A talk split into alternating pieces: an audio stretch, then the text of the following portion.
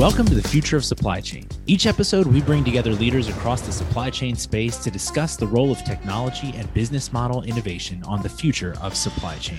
The Future of Supply Chain podcast is presented by Dynamo. Dynamo is a pre seed and seed stage supply chain investor. To learn more about Dynamo and this show, head over to www.dynamo.vc slash podcasts or subscribe on the platform of your choice. Now let's get into the show. Here's our host, Santosh Sankar. Hey, ladies and gents, welcome back to the Future Supply Chain Podcast. I'm your host, Santosh Sankar. And joining me today is Mark Wheeler, Director of Supply Chain Solutions at Zebra Technologies. Welcome, Mark. Thank you, Santosh. Great to be here. Mark, I'm uh, excited to have you join and discuss you know, various facets associated with supply chain technology. And I think it's quite relevant given your vantage point at Zebra. But for listeners that perhaps are less familiar, could you give us the elevator pitch on Zebra and what Zebra Technologies is today? Sure. Yeah. So at Zebra, you know, the way I look at it, we we connect the physical to the digital world, um, mostly through humans, on the not exclusively, end to end in the supply chain. So if you go to any production plant, a retail store, distribution center, field mobility, you know, use case, there's a very good chance that you'll see Zebra technology there as a mobile computer, as a printer, you know, barcode printer, or as a scanner, or all above. More recently, we've moved into other markets like real-time location solutions, RFID, machine vision, and, and robotics. And with that, what's the Mark Wheeler story? How did you get into the wild and wonderful world of supply chain? well, it's been it's been quite a ride. It's been a lot of fun. I actually I graduated in the in the uh, early '80s out of Carnegie Mellon as a mechanical engineer. I had studied robotics at the Robotics Institute there and joined IBM. At the time, was part of a kind of an ad tech group in IBM down in Boca Raton, Florida, where we were developing uh, proprietary technology for internal use, and that included a lot of robotics. So we were designing and building and deploying robots within IBM, you know, pretty early on, and it, it became obvious, you know, as it, it during the course of that, that it was only going to go so far. You know, it, we there were times when we thought robotics was just going to take a vast majority of the of the uh, manual you know, work. And it, it, just became clear that we just didn't have the technology at the time to do that. So I moved into development, did some shop floor control system development, and then out into the field. And I ended up building a, a national practice in, in supply chain consulting, you know, from from network strategy through warehouse design and build. And we would actually take the, our clients from initial strategy all the way through go live of automated distribution centers and then moved on to Symbol Technologies, which became Motorola Solutions, which became Zebra now. Mm. Uh, that's right. Now, so now I have the, you have the, the real privilege after working with Zebra's customers for a number of years and being uh, field facing now I'm part of strategy team, you know, looking at, at warehouse operations in particular in terms of a global strategy. So about a year ago, Zebra bought Fetch Robotics after being a long-time investor. What customer needs did that acquisition align with? Yeah, I was very excited about that. Obviously, I've been a proponent of uh, something like that for some time. I, I, think what you see there is is kind of a convergence of multiple trends that sort of uh, came together. You know, one was the evolution on the on the business side. You know, not just the continued you know, high teens compound growth of of e-commerce, but of course the acceleration of that in the pandemic. So you see, you see this tremendous change in, and dynamism on the customer side with their need for new operating concepts, new business models to meet the customer uh, experience. And then on the on the technology side, these new autonomous mobile robots and and the way that they can bring flexible automation solutions to the table in a way that we just couldn't do before. You know, back when I was designing and building automated warehouses, automation was with great trepidation by many of our clients, and appropriately so, because you, are kind of guessing, okay, you know, this is what your business is going to look like three to five years out, right? Yes, we agree. This is the operating concept that makes the most sense in terms of capex and, and opex and labor based on that projection three to five years out. And you know, we're going to install a bunch of this stuff where you're going to picture the design year capacity in year one, and you may not use it right away. You might not use it until year three, but you need that. You need to buy it now because that's just how it is. You know, we're going to bolt all the steel to the floor. We're going to go live, and that's that's what you got. And if it doesn't meet your needs, you know, that's that can be uh, difficult. And then you have these these new flexible AMR based solutions coming to the market that just turn that whole equation up on its head at the exact time when customers have less certainty than they've ever had about what the future holds for them from a supply chain execution standpoint and are you know less interested in committing to uh, to a strategy that limits them or consumes you know a lot of capital they might not be able to leverage. So uh, the technology was at the right place at the right time. And then finally you know we saw these great potentials for synergies between our zebra core you know our mobile computing our print our scan our rfid our real-time location and, and just extending that from from the human user out into actually mechanizing operations and, and moving materials around as well. So we're excited about the synergies, and that's kind of you know what brought it all together. And with that, like, how has Zebra enabled customers through the pandemic with their technologies? Right when we uh, look back at 2019, the world was very different. 2020 obviously brought the onset of you know historical demand pull and you saw various parts of the supply chain show opportunity and that really came on the back of this push towards e-com and online purchasing. Where did zebra play a role in, in in that? A lot of what zebra enables is sitting kind of behind the scenes if you would in manufacturing as well as warehousing fulfillment environments yeah, it was very interesting times, as you can imagine. You know, some of our customers really needed to scale their business very quickly, and they needed to respond to either a market opportunity or a market imperative. So we helped. You know, we developed a, a in very short time a proximity, you know, uh, management tool for our devices so you could kind of keep track of social distancing in, operations. We worked with on, on the healthcare side with medical supplies and vaccine distribution, all you know, and supporting the testing sites and those kinds of things. All things that we did very quickly. At kind of a macro level, you know, our our senior management was very clear that they were not going to take the foot off the gas in terms of R and D, uh, ventures, or even M and A in that period. So we continued to keep the pedal to the floor. And I think that that served our, our customers really well. We were able to do a lot of things over the last two years based on just a confidence in our, in our business and a confidence of the kind of the centrality of, of our solutions to our customers' operations. We had no doubt that we, you know, were a, a critical part of our customers' operations and continue to build out the business. Zebra has a suite of 10 different technologies or, or offerings called the Intelligent Edge Solutions. And I'm going to play a little bit of a bingo here, but I'd love a kind of two, three minute on the, each of these. Is that okay with you? Sure. So let's start off with the Fulfillment Edge. What's that about? Yeah, Fulfillment Edge is a software offering, and it's it's a tool that you you know you can use to build workflows in the warehouse. It really got its start with the wearable display because it was a, it was a new technology and a new form factor, and and turns out you needed to do workflows differently, you know, to leverage that technology effectively in the warehouse. And now it's kind of grown to to be more of when we take uh, our fetch robotics and we want to deploy, you know, an order fulfillment solution. We're not just you know talking about moving material from point A to point B, but actually running a uh, e-com fulfillment operation. Then we need that kind of capability as well. So we're you know, very busy, you know, integrating and and enhancing fulfillment edge to meet you know that particular market need. And we're just really getting going with that. And next up, Smart Count. Well, Smart Count is is actually more of a service. It's it's uh, when you look at re- retailers, of course, have stores, you know, and in uh, you know spread out all over certain geographies, and they need help, you know, going in there periodically and doing you know, really a physical inventory. And so this is a service that has been in place for quite some time, and where we can go in and either help our customers' employees execute that count very quickly with, you know, we'll kind of flood the zone with technology, do the count, and then move. And that enables that, you know, the customer, both operations and financial, but know that they've got control of that store. They know what's there. Or they can, our customers can just buy that as a service. And we can come in, we can provide the labor and the technology to get that count done very quickly. And then the third, Workforce Connect. Yeah, Workforce Connect is is a suite of communication tools. So you think about uh, employees in the enterprise, it actually it's usually deployed, I say most often in a retail environment, you know, keeping the keeping the associates connected. They need to collaborate and communicate with their management teams with each other in the course of the day.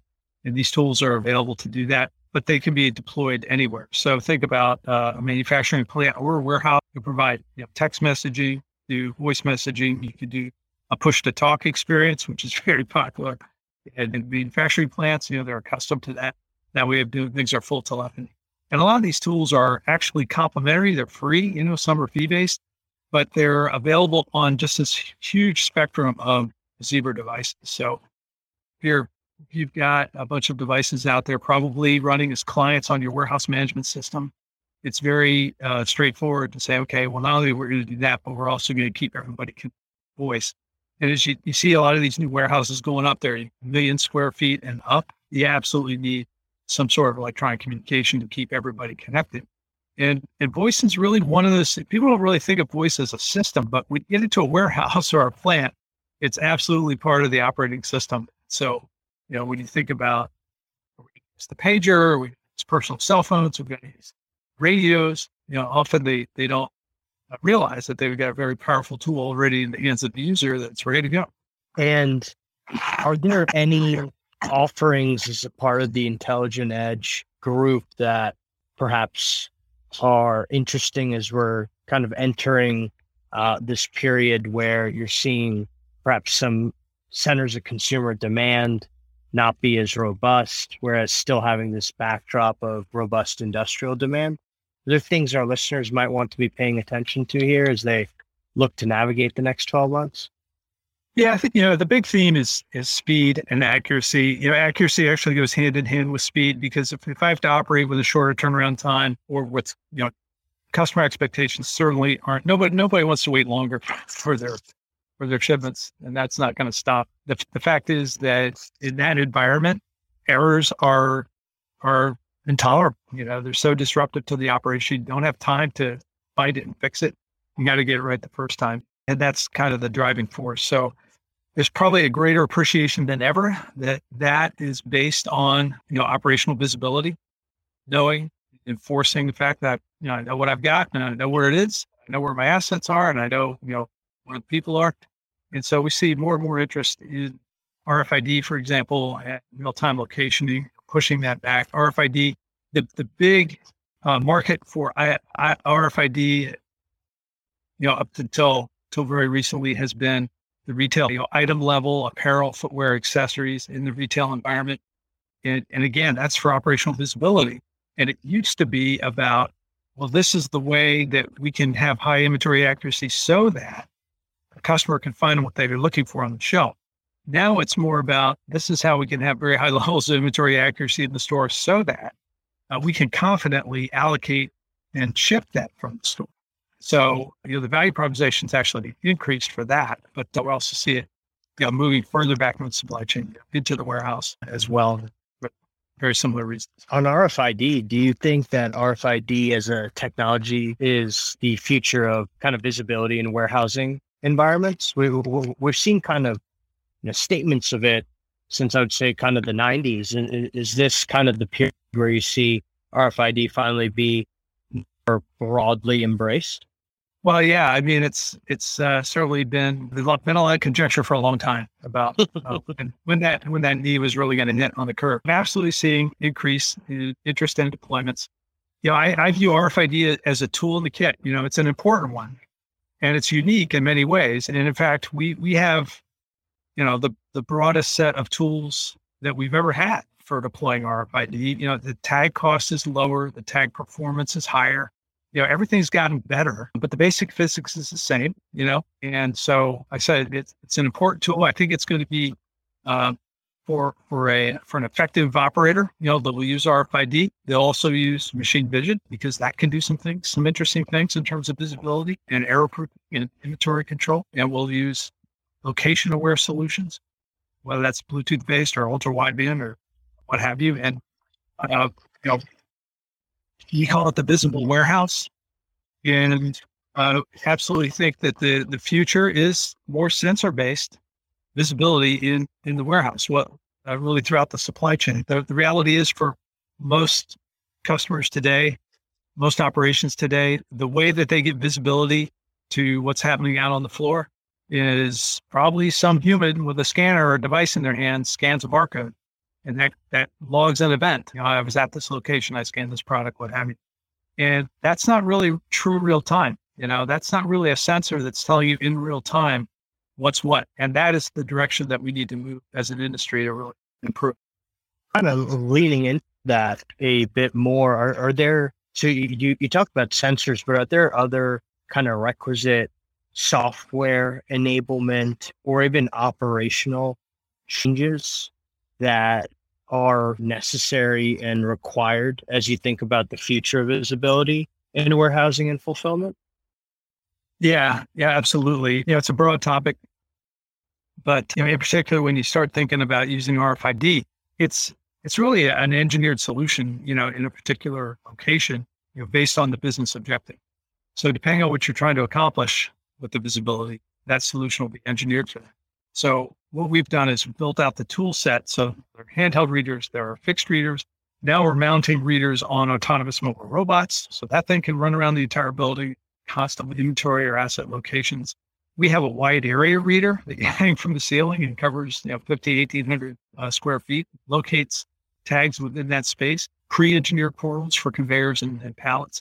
So all of these are, are really tools in a kit box that can put together to give you the, the operational results. So if you're at a production plant, you know, that's going to be one thing. If you're in a, you know, aerospace parts, in DC, that, that is, you know, another area where probably RFID is going to be extremely valuable. We also see some, you know, there are some industry trends that are requiring higher levels of visibility and operational performance, like the Drug Quality uh, Security Act, you know, the requirement of driving better lot control, you know, further, you know, deeper and wider in, in healthcare supply chain, food safety, food traceability. These are areas, whether it's in response to regulations or just, you know, trying to drive towards better business practices that are driving adoption of some of this technology. So what's your outlook for the supply chain, right? We're approaching the halfway point in June what should folks be thinking about as we look to finish out this year and look ahead into early 23? There's certainly a lot of factors on a multiple or multitude of levels that could be playing into this.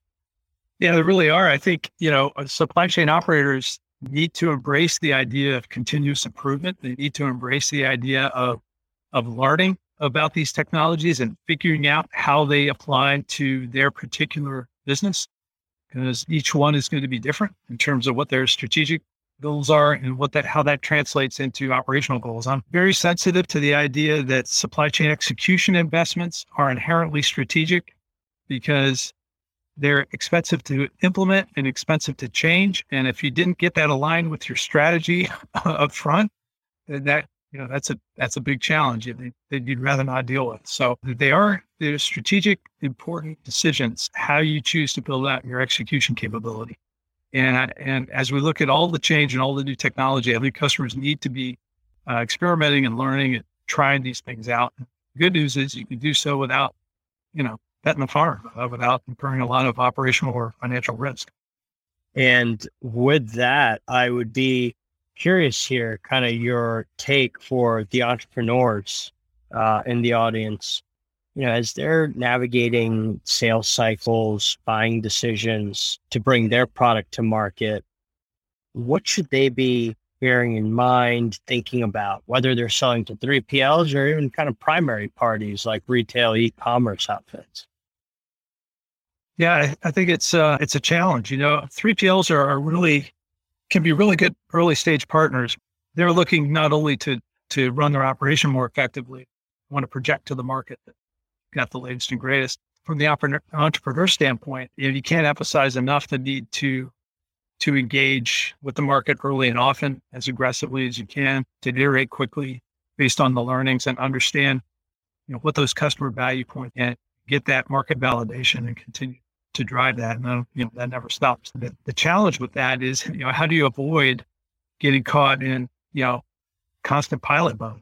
Pilots that don't deploy or have a low chance of deploying or simply never go to scale because kind of stuck there too. And and then and it's also a particularly difficult environment for that because as we said, you know, operators, customers, they know, many of them know that they need to be experimenting with this technology. They need to be learning what better way than to get a hungry technology provider in to come do a pilot? So it's definitely a balancing act. you know, one of my, you know, guidelines is never give anything away for free. you know, always make sure that there's at least some skin in the game, you know, that you've got some sort of clear idea of what success looks like going in. You've got some reasonably clear idea of what the actions will pursue as a team, you know, assuming that do achieve success in the pilot. So some thoughts.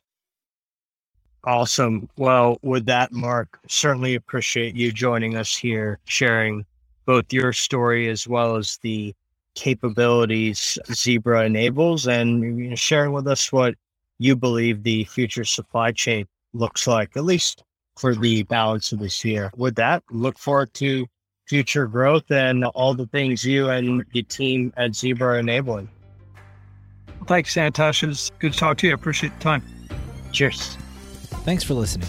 If you enjoyed this episode, leave us a five star review and tell us what you liked. And be sure to head over to podcast.dynamo.vc to keep up to date with our latest content or subscribe on the podcast platform of your choice.